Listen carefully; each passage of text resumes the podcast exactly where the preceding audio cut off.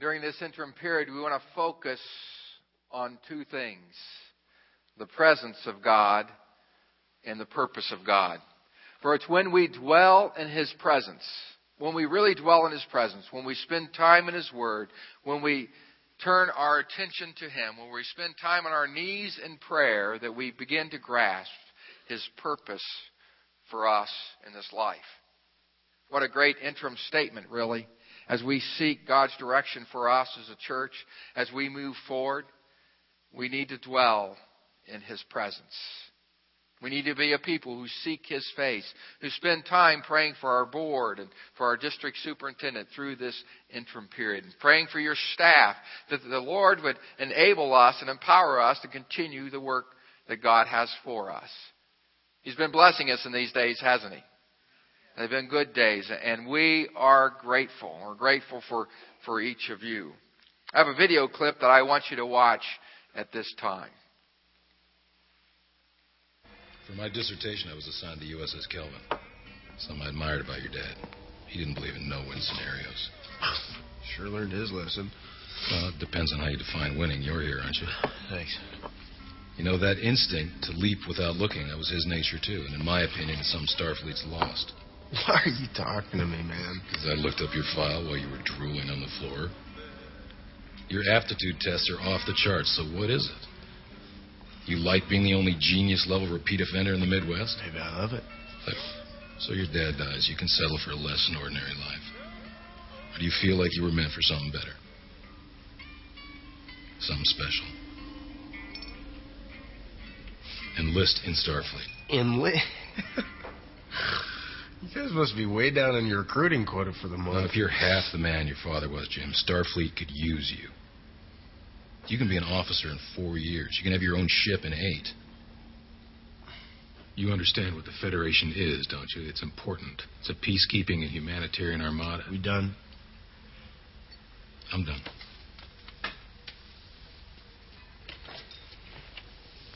Riverside Shipyard. Shuttle for new recruits leaves tomorrow, 0800.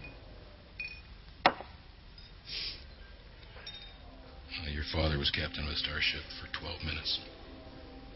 He saved 800 lives, including your mother's and yours. I dare you to do better.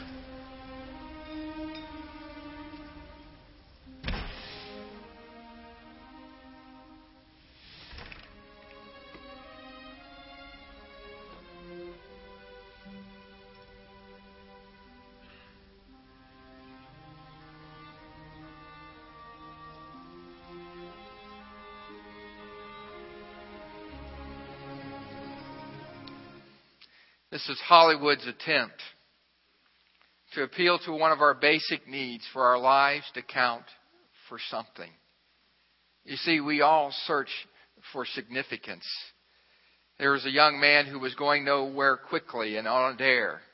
I dare you to make a difference. And the movie appeals to us because all of us have this desire for our lives to account for something. Where am I going? What does my look like? What life look like? And how am I going to get there? What is my purpose in life? We have this desire to search for significance. Nobody ever goes into life desiring mediocrity. Nobody desires a mediocre marriage or a just pay the bill kind of a job. No, with every single beat of our heart, we desire so much more. We desire that our life will make a difference, that we will have an impact on our world, we, that our life has significance. So we say things like, someday I'm going to be financially fit so that I can live a life of generosity. Someday I'm going to be physically fit. Someday I want my life to account for something great. You see, every opportunity has an expiration date. And the cost of missing out is greater than the cost of messing up. The opportunity of a lifetime has to be seized in the lifetime of the opportunity. Our scripture today is found in Matthew chapter 16. We'll be reading verses 24, 25, 26, Did you bring your Bibles with you today? Let me see your Bibles. Let's hold them up real high. Great. Bibles everywhere. That's wonderful. How many of you brought an electronic version today? All right. I see those electronic versions. Matthew chapter 16, verse 24.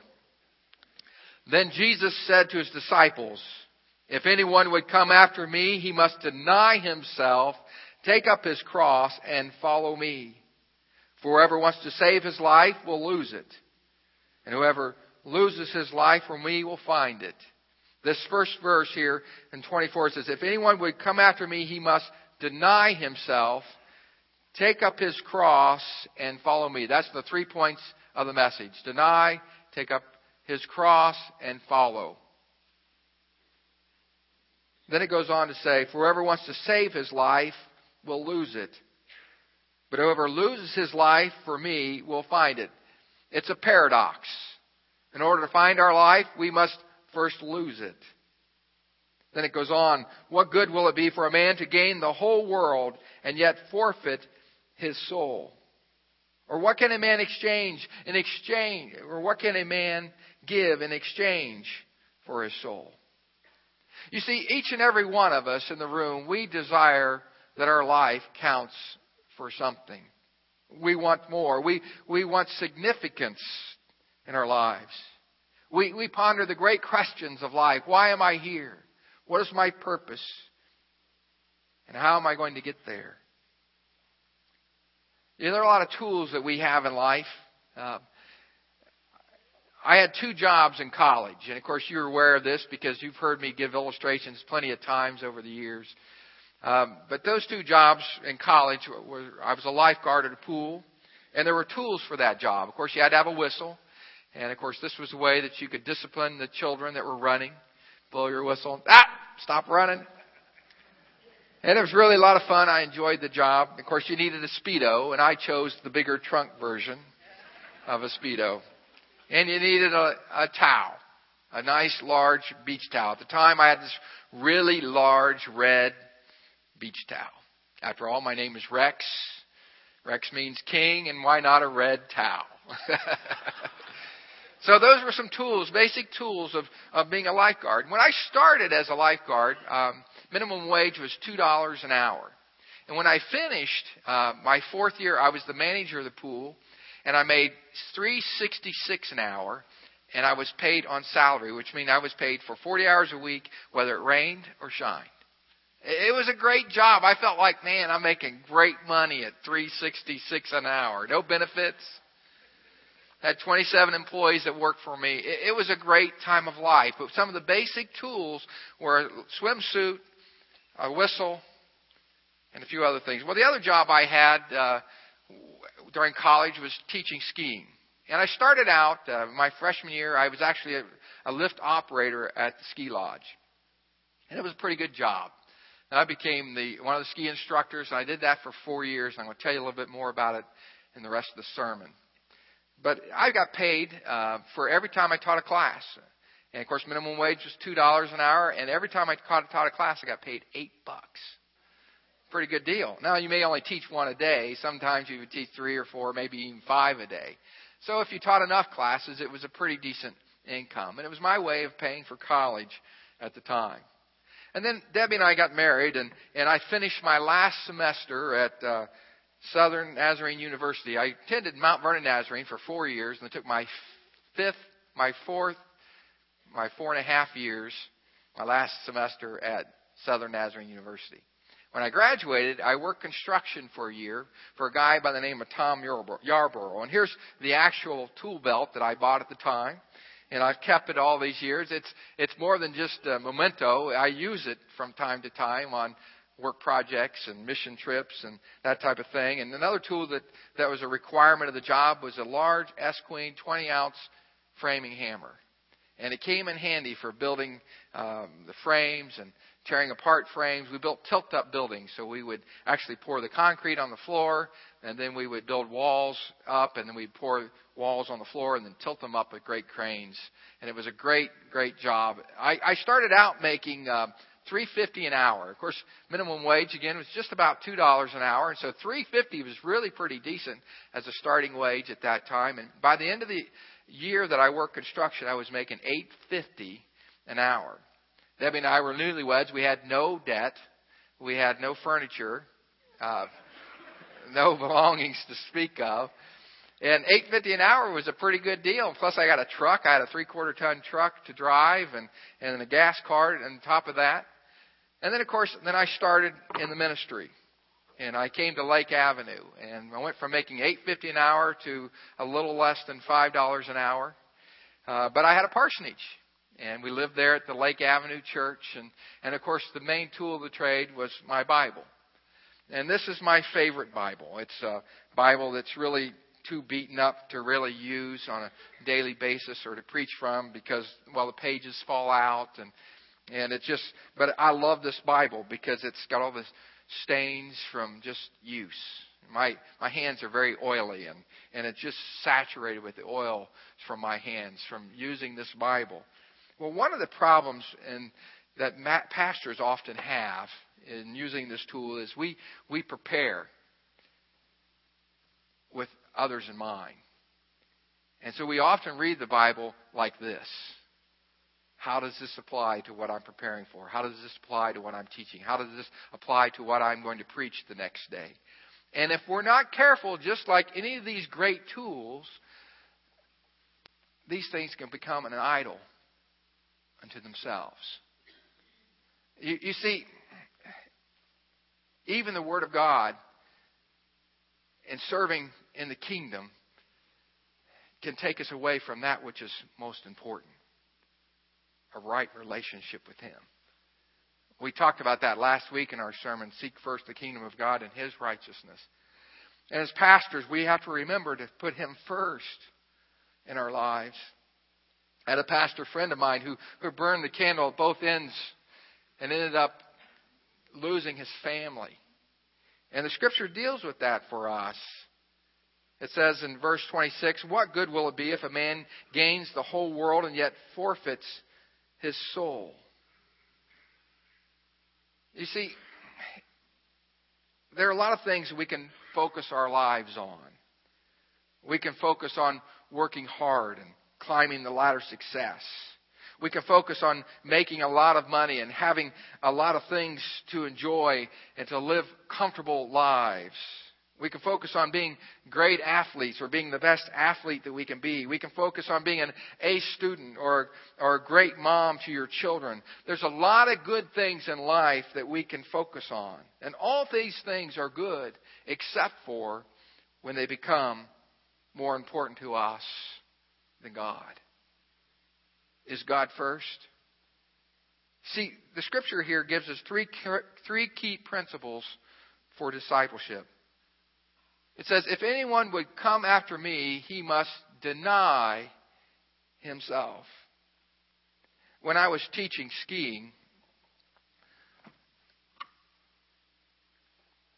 I really loved it. I would go at 10 in the morning when they opened, and I would stay till 10 o'clock at night. Some days I would teach three lessons a day. Uh, some days it would only be one. Others it might be five. If I taught a regular group lesson, it was eight dollars per lesson. If I taught a private, it was twelve dollars a lesson. If it was a uh, like two people at a private, it was sixteen dollars.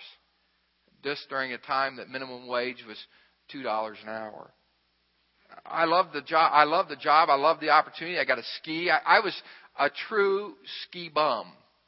I mean, I, I lived at the ski ski area. I ate there. I had lunch there. I had dinner there. We would eat oatmeal before we'd leave in the morning, and we'd have peanut butter and jelly sandwiches for lunch. And, and we were we were bums, ski bums. And the Lord really began to talk to me about Rex. Do you love skiing more than you love me? And really began to convict me over this. And it was at that time that um, I went home. I was at the place where I was going to put down the skis, and and um, the Lord had provided this opportunity. Our college at Mount Vernon Nazarene College had these mini course mods where you would actually be off from from Christmas break, and then you wouldn't return until we returned after Christmas break for a mini course mod, which was January through mid February. And it was a six, seven week class. And well, I would take directed studies during those times so that I could teach skiing. And the Lord provided this opportunity for me, but I was really wrestling with this. Lord, are, is this more important to me than you? And I come, came to that place where I was ready to put down the skis. And I went home and went to a worship service, and our pastor, Howard Rickey, preached a message. And, and the, the message was about blooming where you're planted. And it's this whole idea that the opportunity of a lifetime has to be seized in the lifetime of the opportunity. And that day the Lord said, No, I want you to go back and I want you to enjoy the experience. I want you to enjoy the opportunity. And I want you to use this opportunity to be salt and light, to take the ordinary and live an extraordinary life with those that you ski with. My best friend was a youth studying for the youth ministry as well, and, and his name was Billy Murray. And Billy and I, we were the life of the party at the ski lodge. They, they would encourage us to go to the bars and to drink with the customers and, and you know, teach them and then go up and have fun and you know, develop relationships. Well, we didn't want anything to do with that. We were Christians. And we were called to be salt and light. But we had opportunities every day. I'd yell out, single! And I was. and, uh, and I wasn't just, it wasn't just a pickup line. It was an opportunity to get up in front of the line and, you know, get with somebody and uh, ride up on the lift. And every time you get up, you'd start having these conversations. They'd go something like this. So where are you from? Oh, where are you from? Well, I'm from Xenia, Ohio. Well, what brings you up here? Well, I'm going to college. Well, where are you going to college? Mount Vernon Nazarene College. Well, what are you studying? Well, I'm studying for the ministry. Oh, really? And then we get back on, and, and throughout the day, I'd have opportunities to share my faith. And God gave me opportunities, one after another, to develop some skills that I probably wouldn't have had otherwise. By my fourth year of school, by my fourth year of college, I became the ski school coordinator. The the guy that was in charge of the ski school was given the job as the uh, as the manager of the ski lodge, the ski area, and he asked me if I would take his job, the ski school coordinator. And so I had 880 instructors that worked for me, and we had 800 students that would come through the classes every day, and I would meet them in the mornings when the students would come in and hand them out the classes, and in the evenings and do the same and take care of the payrolls and all that kind of stuff. It was a great opportunity for me. The scripture says he must deny himself to the disciples who argued about which one of them would be greatest, Jesus reminded them that he who is least among you is the greatest. You see, the teachings of Jesus go against the cravings of our broken humanity. His way is a path of servanthood and not a test to see if we deserve better. Servanthood is a way of life. In our push, when we push ourselves to the top, we are pushing ourselves away from the presence of God. Think about that. Are you listening? When we push ourselves to the top, when we seek our own instead of denying ourselves, we are pushing ourselves away from the presence of God. When we move ourselves into the place of servanthood, we join God in His eternal purpose. Think about that. The scripture says, if anyone would come after me, he must deny himself. The second part of it says he must take up his cross. You see, the Christian life is one of sacrificial service, of, of giving ourself, our time, our talents, and our resources to the Lord. In John 13, Jesus is our example. And taking a tool, a very unlikely tool, he illustrates his love to mankind. He doesn't reach for a power tool and brag.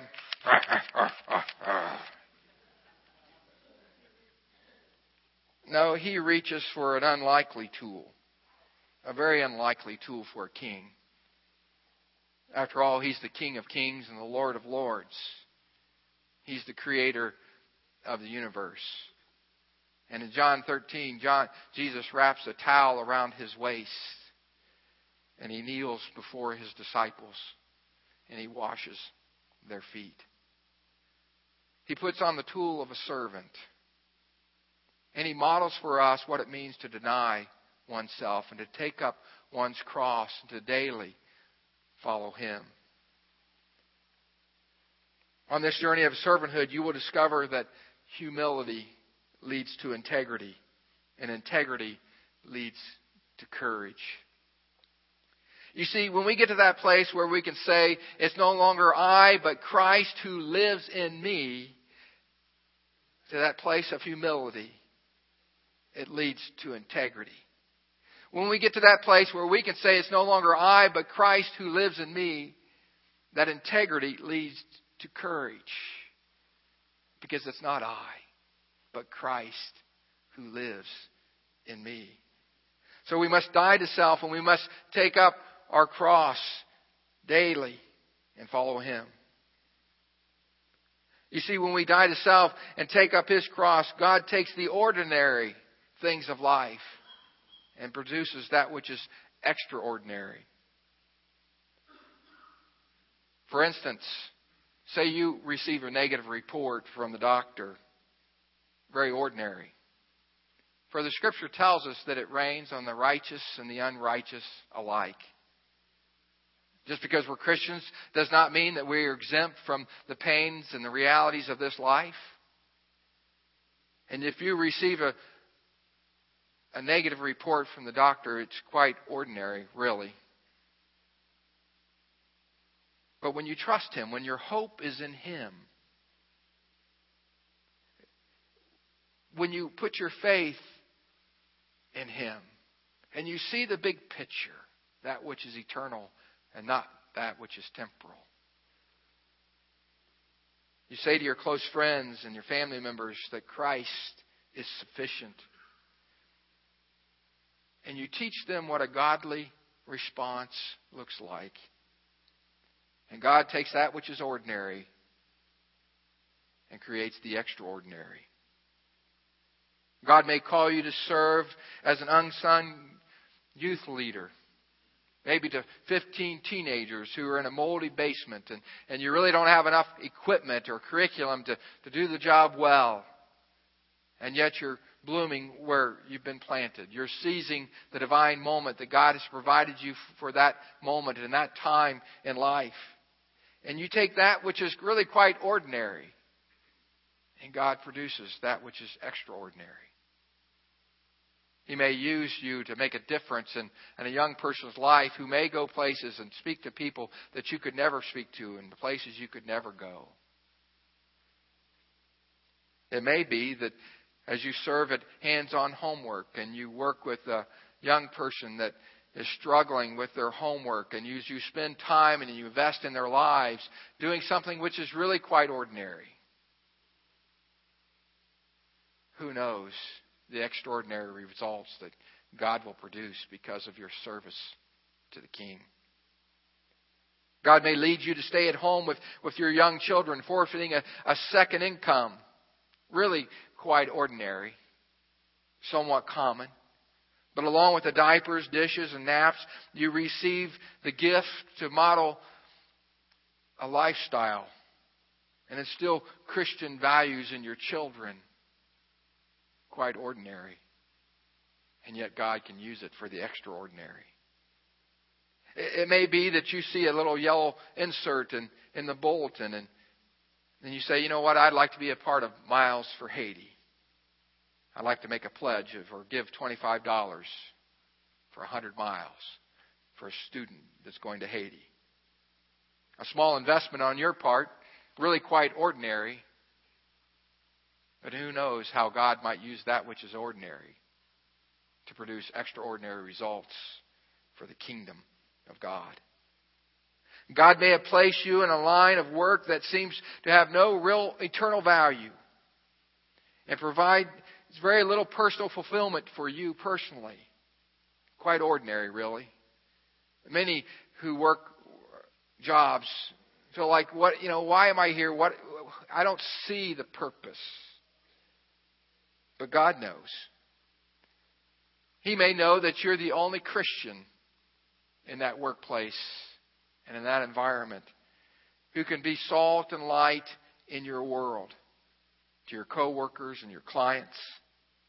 And as they observe what God looks like as you labor with excellence and integrity every day, God creates the extraordinary. As you say yes. Are you willing to deny yourself to take up His cross? You see, in salvation, we find freedom from sin. In servanthood, we discover the freedom to be all that God has created us to be. Each and every one of us has a unique contribution to make to the tapestry of humanity. As we take up our cross and daily follow Him. As we take up our responsibilities and daily follow Him. As we take up our opportunities and daily follow Him. As we take up our trials in life and daily follow Him. And that's the third point. Follow Jesus. When we were children, we, we loved to play the game Follow the Leader. How many of you played the game Follow the Leader as a child? Some of you were a little underprivileged. I love that game. I played with my cousins. We'd go over top of picnic tables, through the barns, up on top of the bay, hay mounds, and back down. And I mean, it was just a wonderful time of life playing Follow the Leader. The Christian life is about following the patterns of Christ, following the principles of His Word, listening to the Holy Spirit's leading in our lives. It's following Jesus. You see, it's not enough just to simply be a fan of Jesus. We must be a follower of Him. Last summer, my family, uh, we went, uh, a year ago this past May, we went to Lido Beach, Florida. Actually, we uh, rented a, a house on Siesta Key for Patrick and Tyler and the grandkids, and, and Ryan joined us, and my, my mom and my brother and my brother's son, they stayed on a, and a condo there on Lido Beach, and we would just kind of join together there at the beach. It, it was a fun time. And we were swimming and body surfing and doing all the typical things. And I was enjoying that. But I noticed that uh, Aubrey was there. She was playing, and, and I thought, you know, she has never seen a sand dollar. And so I thought I'll swim out to uh, one of the uh, sandbars, and I know just on the other side of the sandbar, there's typically a, you know, sand dollars just right there on the other side of the sandbar, and I'll swim out and get her one of those. And so I swam out, and and in doing so, I'd unconsciously drifted from where I wanted to be. I, I hadn't even occurred to me, but I, I came up from the water and I looked around and I noticed the tents were gone. And then I looked at the shoreline and I realized the tents had not moved. I had moved. And that's what happens when we don't have a focus in life. That's what happens to us when we do not focus on anything in life. We drift wherever the current of life takes us. And at some point, we look up from life and realize that we're not anywhere close to where we intended to be. That's why the scripture tells us to fix our eyes on Jesus, the author and perfecter of our faith. You see, I'm afraid, I'm afraid that far too often we are simply fans of Jesus. We come to church on Sunday morning, we get goosebumps, we feel good about ourselves. But our Monday through Saturday looks very. Is there any difference? Are you a follower of Jesus on Sunday, or are you a follower of Jesus on Him of Him all week long? You see, a fan can have goosebumps, but a follower lives an obedient, consistent life. Sensitive to the leading of the Holy Spirit in their lives, sensitive to God's direction through His Word. We cannot do this in our own strength. But God calls us. Look at the scripture again. Then Jesus said to his disciples, If anyone would come after me, he must deny himself Take up his cross and follow me. For whoever wants to save his life will lose it. But whoever loses his life for me will find it. We're going to take communion. And I'm going to ask Jacob if he'll come and he's going to lead us in a song. We're going to do two things during communion. It could be that you're at that place in your life where, Lord, I just need to go to the altar. For some reason, I, I've taken my eyes off of you and I've drifted away from that purpose of God in my life. It's okay. We'll serve you communion down here. But if you just want a time to pray, we'll open the altars to that. But we're going to sing a song, and if you just want to spend some time with the Lord, uh, you're welcome to do that. You see, it's easy for us to take our eyes off Jesus. It's easy for us to get so busy with the things of time that we forget about the things of eternity. It's so easy for us to be so wrapped up in our family and our jobs and, and our careers that God gets misplaced. And some days like today, we just need to refocus at the beginning of a new year and say, Lord, I want you to be first. And I want to be that person who denies himself and takes up his cross daily, not just one day a week, but daily, and follows you. Maybe you just want to recommit yourself to that today. The altar's open. I'm going to ask our servers to come. And we're going to sing some songs. And there'll just be a wonderful time of worship. You can recommit yourself to daily following Him right here at this altar, or you can recommit yourself to daily following Him as you take this cup together. The scripture says we are reminded that in the same night that the Lord was betrayed, he took bread, and when he had given thanks, he broke it and he gave it to his disciples, saying, This is my body given for you. Do this in remembrance of me. Likewise, after the supper, he took the cup, and when he had given thanks, he gave it to them, saying, This is the cup, is the new covenant of my blood, which is poured out for you. Do this whenever you drink it in remembrance of me. This is the Lord's table. All who are believers in Christ are welcome to take of the communion today. Are you a follower of Jesus? I encourage you to follow him daily, to take up your cross daily and follow him. Let's sing together.